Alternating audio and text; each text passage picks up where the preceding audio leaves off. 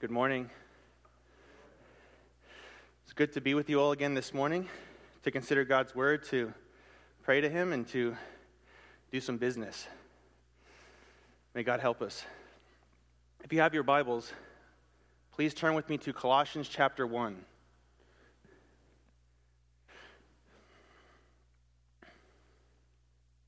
Colossians chapter 1. Before we read our text, let me let me open us up in a word of prayer.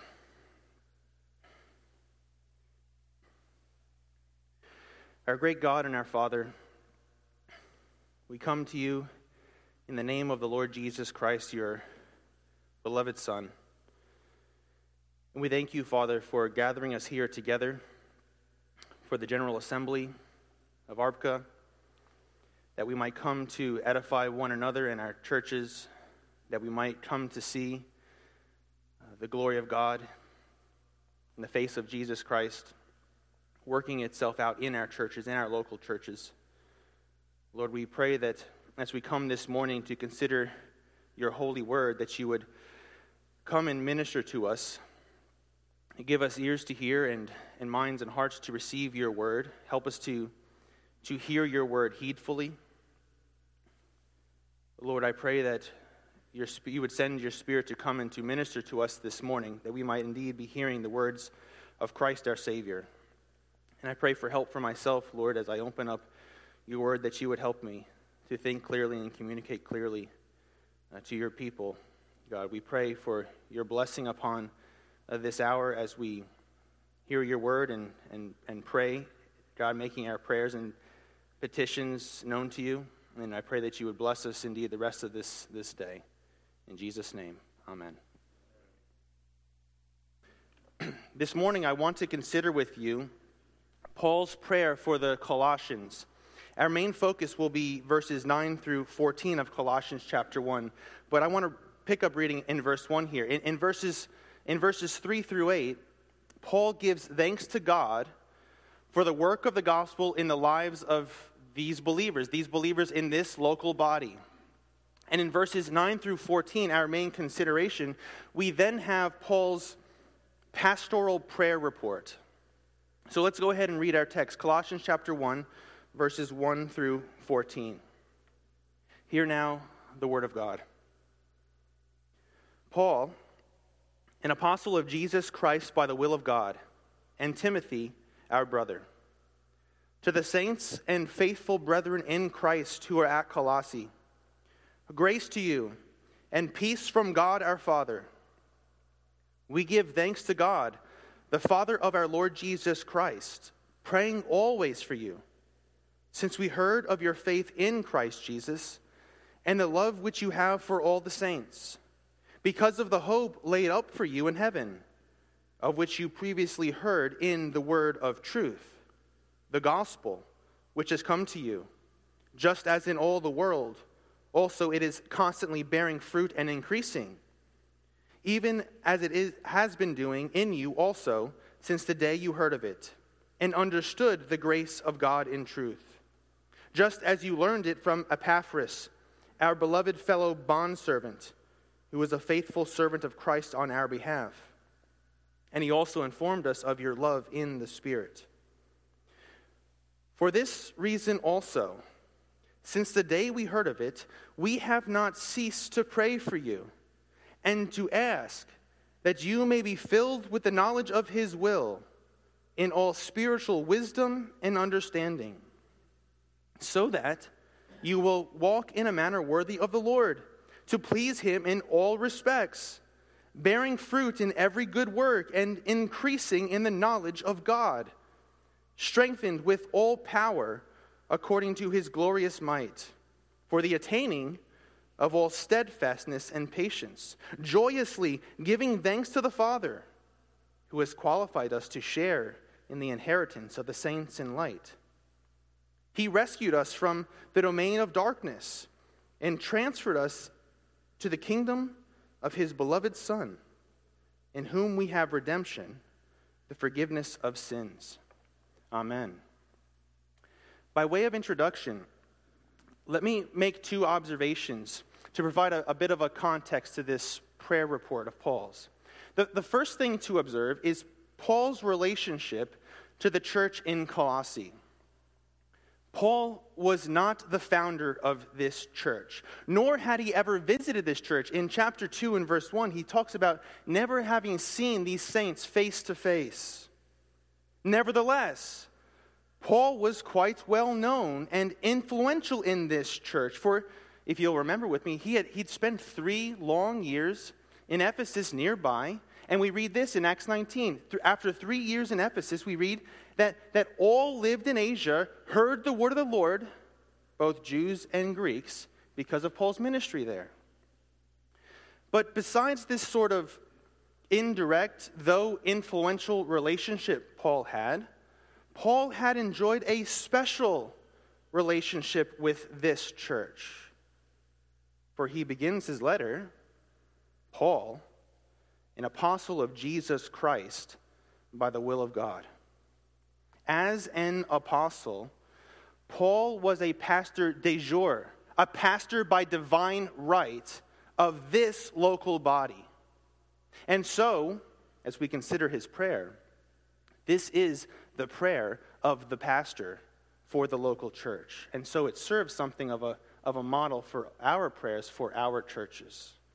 But the second thing I would like you to observe is the occasion of this letter. At this time, when Paul's writing this, Paul's in prison, perhaps Rome, and he's heard a report from Epaphras. Epaphras was probably the founder and pastor of this church. And he's heard a report of, from Epaphras about their faith, hope, and love. We see this in verses 3 through 8. But Paul's also heard about some false teaching creeping into the church. Now, we don't know exactly what this false teaching was, but it was some sort of syncretistic Jewish pagan belief. And in, in other words, we could say the church was being tempted to follow after the wisdom of this world, the wisdom of false religions, false theologies. The Colossian believers were struggling to understand their relation to God and their relation to the physical and spiritual world. They had come to believe in Christ and the gospel, yet there had to be something more, something bigger, something better, some other meta narrative, this grand narrative, a, a way of interpreting all things fundamentally. They were being tempted to a different theology, a different way of understanding God and all things in relation to God. But Paul's exhortation to them and to us is that the mind of God revealed in the person and work of Jesus Christ is all sufficient. All sufficient for faith and practice, for life and godliness, for the glory of God and man's salvation. There is no understanding beyond the mystery of the gospel. Rather, anything claiming to beyond to be beyond the knowledge of God in Christ is not beyond it, but it's contrary to it. And so Paul prays here that the local church would come to better understand God and all things in relation to God, such that they would walk in a manner worthy of Christ to the glory of God in Christ. And so, the title of my, my sermon this morning is The Prayer of the Pastor. And I want to open up this text in three points. First, I want to consider the ground of his prayer. Second, the content of his prayer. What's he praying for? And third, the, the aim of his prayer. What's the goal, that, that final cause? So, in the first place, now, consider with me the ground of the pastor's prayer. Paul writes in verse 9 we do not cease to pray for you. And in verse 3, he says, We are praying always for you.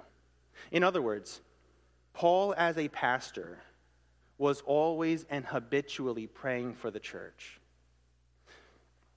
Brothers, as we consider this text, my, my chief exhortation is to model our prayer after Paul's prayer, but also let us model our praying after Paul's praying. We do not cease to pray for you. We are always praying for you. Earnest and diligent prayer is our work. Charles Bridges on the Christian ministry, he writes, Prayer is one half of our ministry, and it gives the other half all its power and success. Without prayer, a minister is of no use to the church, nor of any advantage to mankind. We shall find that our most successful efforts for our people were the hours not when we were speaking to them from God, but when we were speaking for them to God. As we minister then to God's people in our great weakness, may we come to know this truth more deeply and so model our praying after Paul's praying. But Paul says, for this reason we pray for you. What, what reason? What's, what's the ground of his prayer? Well, he says this in verse 9, but what is it? Well, it's, it's everything he just gave thanks to God for in verses 3 through 8. The word of truth in verse 5. The word of truth has been implanted within their hearts, mixed with that fructifying virtue of faith, and is now bearing fruit in the world. He gives thanks for their faith, hope, and love, those three theological virtues, wrought in them by the power of the Holy Spirit who's been poured out into their hearts. Twice he mentions their love. That principle of, of all the virtues, that chief grace which distinguishes the church from the world. All of this is the powerful and redeeming work of the triune God. Paul gives thanks to God the Father for their faith in the Son and their love in the Spirit. The eternal plan of redemption, that pactum salutis, accomplished in the death and resurrection of the Lord Jesus Christ, is now being brought to completion in the lives of these particular people. The salvific work of the eternal and triune God has terminated on these sinners through the divine missions of the Son and the Spirit sent from the Father to bring them back to God. Paul elaborates on this Trinitarian work of redemption in verses 12 through 14. And this too is his, the ground of his prayer. And he uses specific redemptive historical language here. Look at the text, if you will, verses 12 through 14. He gives thanks to the Father who has qualified us to share in the inheritance of the saints in light. He rescued us from the domain of darkness. He transferred us into the kingdom of his beloved Son, in whom we have redemption, the forgiveness of sins. This is Exodus language. All of this is Exodus language. We've been rescued and redeemed. From where? from exile, from the domain of darkness, unto where? To the kingdom of his beloved Son. At what price? The blood of the Son, in whom we have redemption, for without the shedding of blood, there is no forgiveness of sins. He has qualified us to share in the inheritance of the saints in light. You'll remember with me, Israel was in the light as the light led them out of darkness, that kingdom of darkness of Egypt. And what's more, Israel in the Exodus was then constituted a kingdom called God's Son and was therefore qualified to receive an inheritance as sons. If children, then heirs, Paul says. If children, then heirs, Paul says. Heirs of God and joint heirs with Christ. See, all of this is Exodus language. The church of Jesus Christ has been exodused, been redeemed not by a Passover lamb, not by the blood of bulls and goats, but by the blood of the eternal Son of God, the Lamb of God, who takes away our sins and who brings us back to God we ourselves had fallen into darkness. But in the fullness of time, the Son of Righteousness. The light of the world came not to be hidden under a basket, but rather to be revealed, so that the mystery of the kingdom might come to light. The Lord Jesus Christ, in his exodus, right, in his death and resurrection, he redeems us from our spiritual darkness and death and brings us into light and life. Perfect, eternal communion with the Father through the Son by the Spirit. So, the, the ground of Paul's prayer to God is God, who he is in himself, what he's done through the Son by the Spirit. Through the divine missions of the Son and the Spirit, the triune God is bringing all things back to himself. This is what he says in verses 19 and 20 here.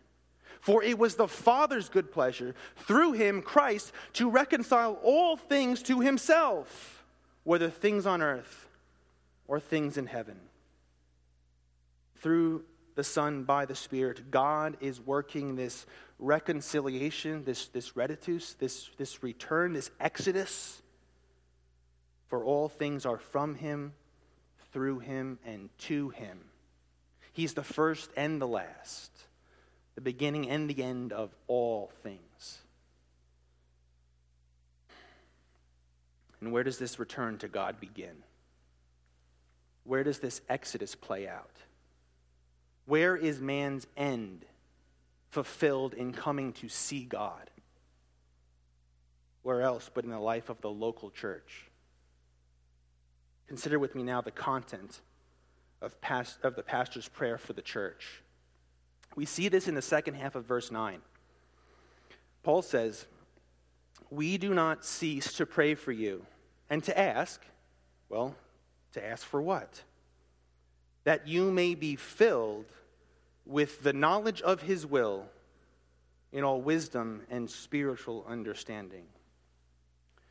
Now, the big question in this verse is what does Paul mean by the knowledge of his will? It's interesting in reading modern New Testament commentators with their, their isolated niche expertise in New Testament exegesis.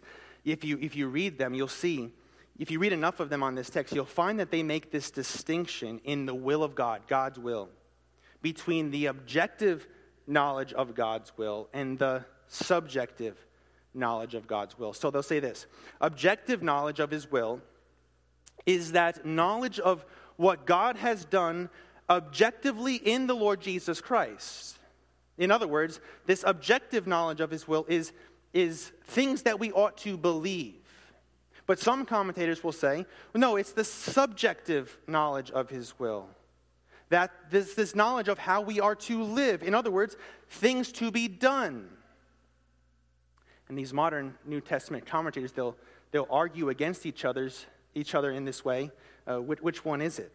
They're kind of taking these sides, and I think that's partly how you publish commentaries.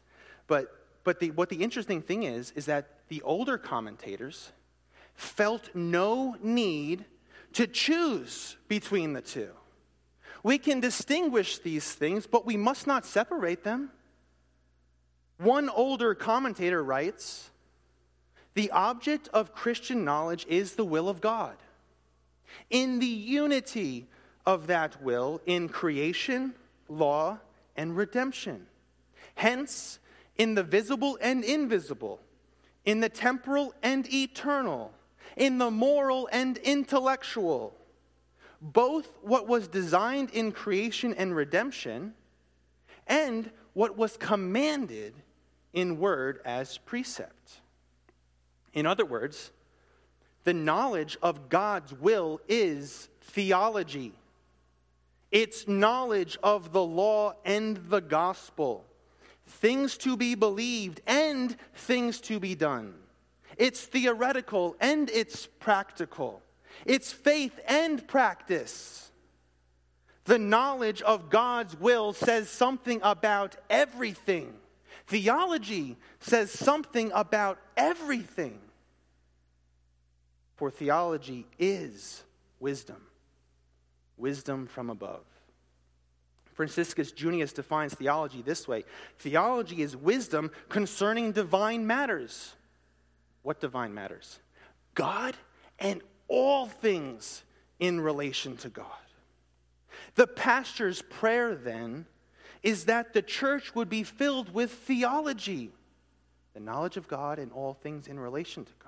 The pastor's prayer is that the church would be filled with theology, would understand theology, practice theology, grow in theology, that all of the church's life and our lives would be theological. That is, ordered by God, for God. Paul helps us here.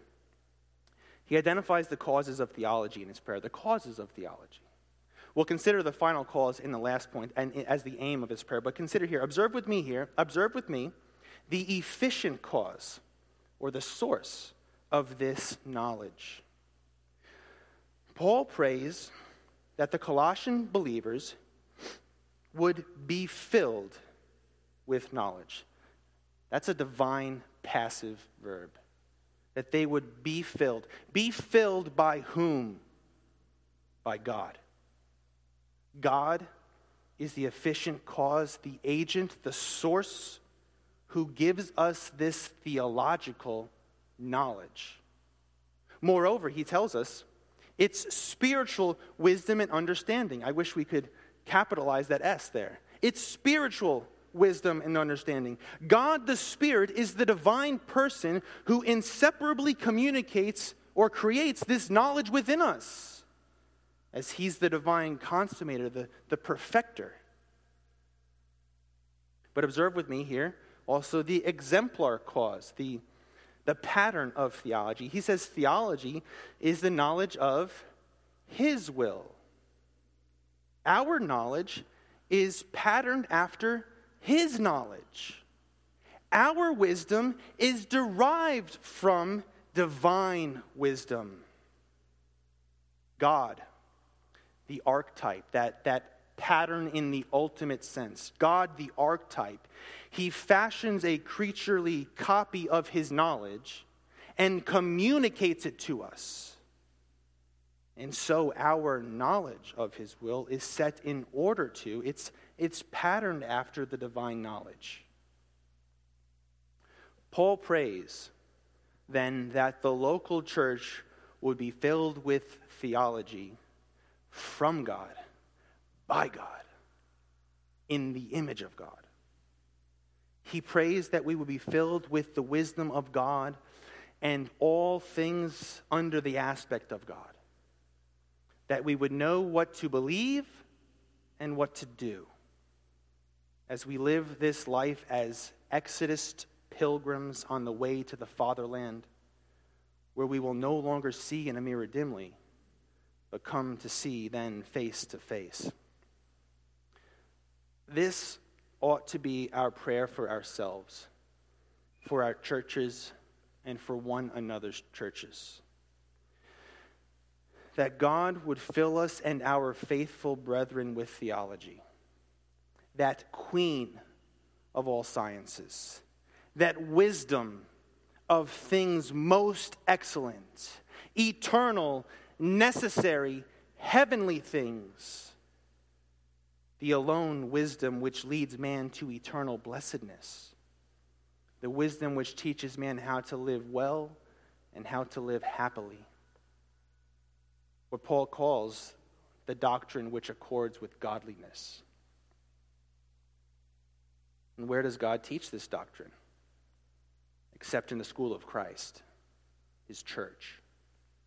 The church is where heaven meets earth, where we take our eyes off of the earthly, the contingent, the temporal things, and we lift up our hearts and minds to contemplate and to gaze upon the eternal, the necessary things, the glory of God in the face of Jesus Christ.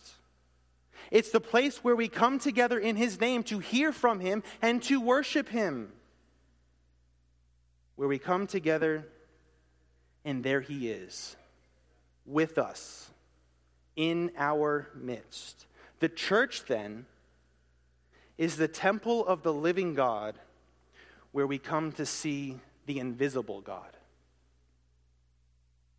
In verse 9, Paul prays that we might be filled with the knowledge of his will in all spiritual wisdom and understanding. Paul here is picking up on what we might call a certain Old Testament formula. He uses five specific words together in this one verse spirit, filled, knowledge, wisdom, understanding.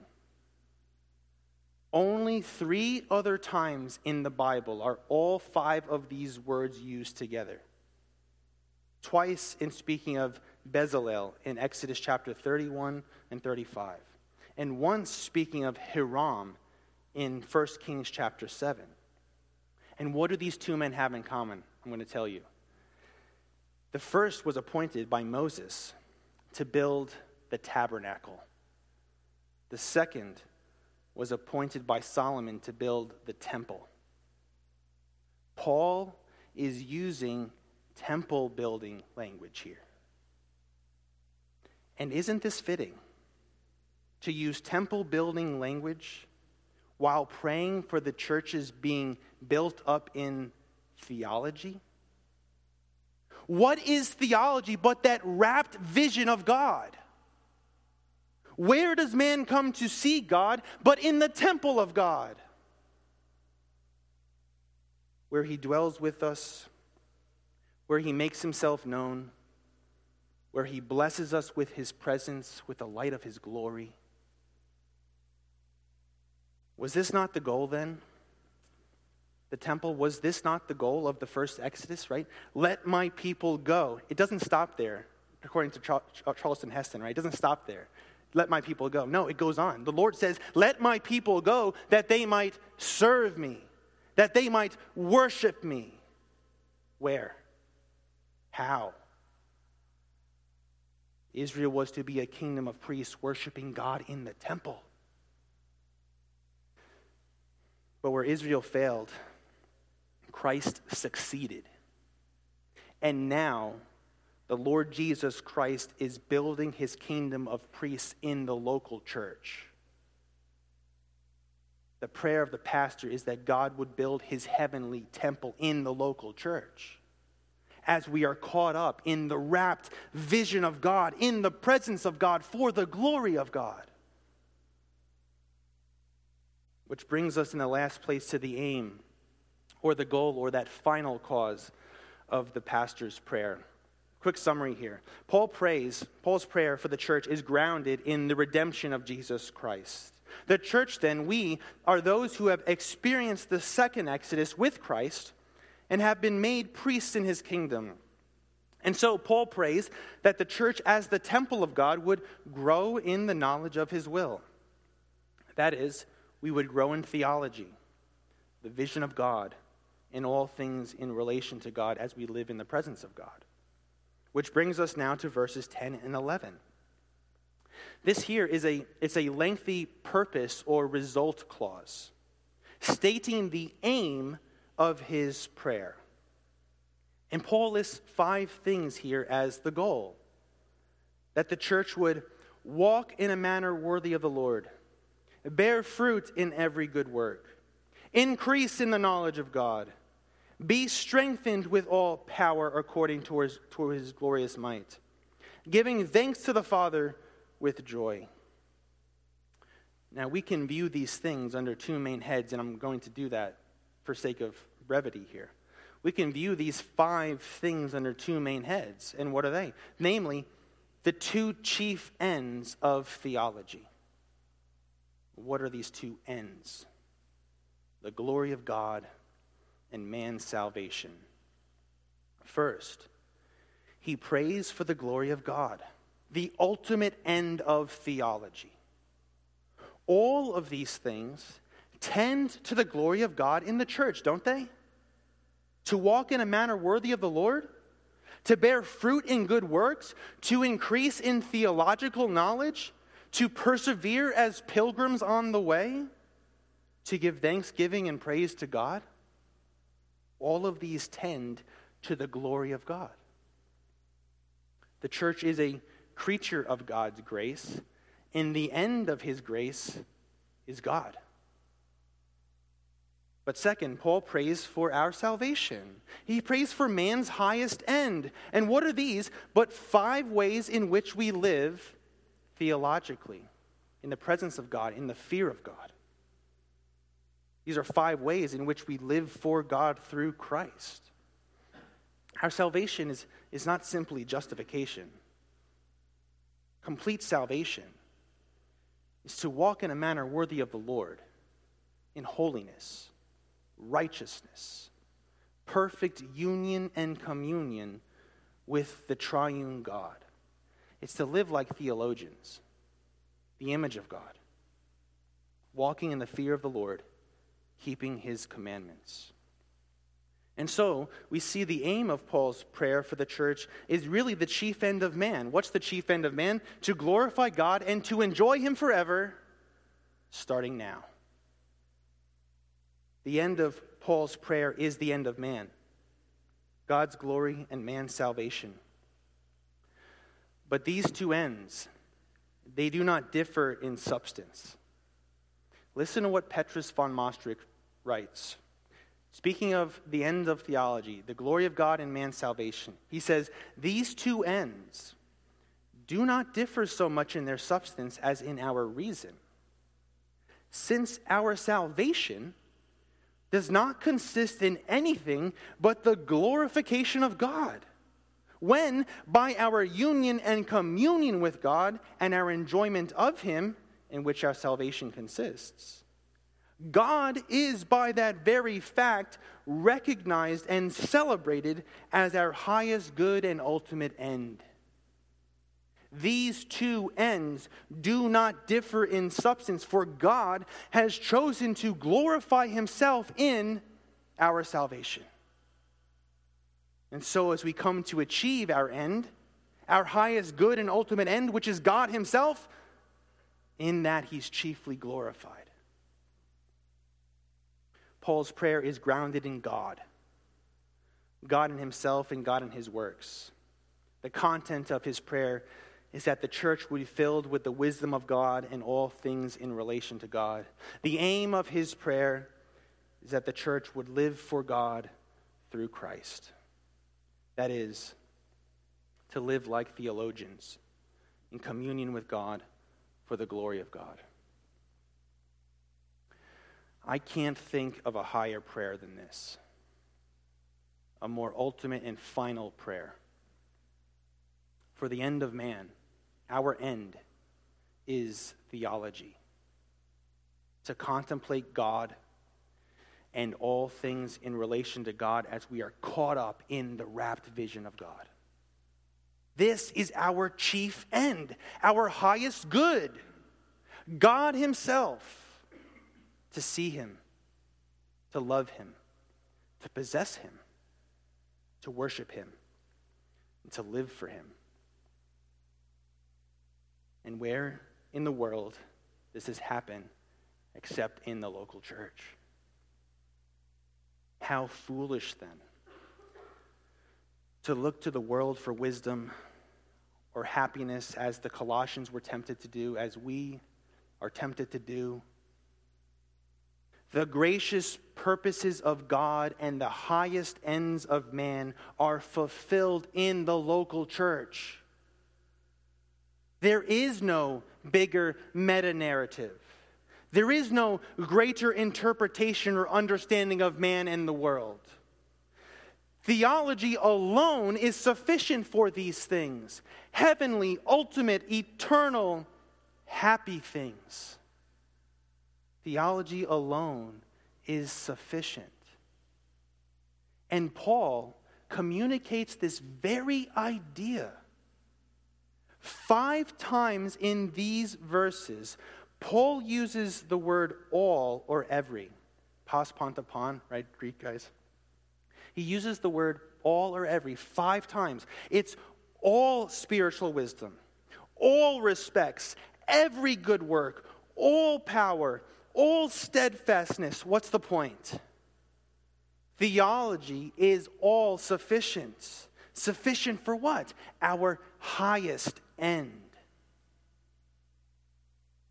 Paul alludes to one more Old Testament text in verse 10, and he does it as well in verse 6. But Paul alludes to one more Old Testament text in verse 10. He prays that we would bear fruit and increase. Then God blessed them and said, Be fruitful and multiply, bear fruit, increase. Theology is sufficient for what? Our highest end, the fulfillment of that primordial command given to our first parents. What the first Adam could not do, the second Adam did. And he's still doing it. As God's glory fills the earth in and through the local church, his garden temple. And so to conclude, let our praying be modeled after Paul's praying, earnestly, diligently. This is our work. And let our prayer be modeled after Paul's prayer. Can you think of a bigger prayer? What's more ultimate than this? What's, what's higher? What's more excellent than theology?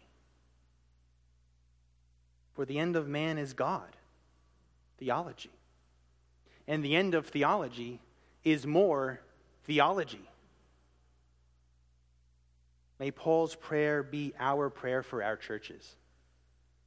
For this is the end of man, the glory of God and man's salvation. How does, how does the preacher end the book in Ecclesiastes? Let us hear the conclusion of the whole matter. Fear God and keep his commandments, for that is man's all. Let's pray. Father in heaven, how we thank you, God, for your condescension to us in the person and work of the Lord Jesus Christ, that in him we might come to know you more fully, that he might reveal God to us, for for the fullness of deity was pleased to dwell in him. Not, and not only that he would reveal you to us, but that he would redeem us back to you. Lord, we pray that as we journey on in this world as pilgrims on our way to the fatherland, that you would grow us up in our theology. And for us pastors here, Lord, use us as weak instruments to communicate theology that we might bring our people, by your Spirit, of course, to see the glory of God in the face of Jesus Christ. God, this is our great need, our great hope, our chief end, the chief end of our existence, to see you. Lord, give us a greater knowledge, give us a greater wisdom, give us a greater love. Perfect our knowledge in our affections. Lord, draw us to yourself that we might come to, to apprehend you, to possess you in love, in the, in, the, in the love even that we have in the Spirit. Lord, how we thank you that your Son and your Spirit do indwell, indwell within us, and that even now, as pilgrims, we enjoy this, this perfect communion with you, O God. And we pray that you would preserve us and strengthen us according to your glorious might until that day when we see our Lord and Savior Jesus Christ face to face. Lord, bless our churches. Fill us with your presence. Fill us with the knowledge of you, Lord, and help us to live like theologians. In Jesus' name, amen.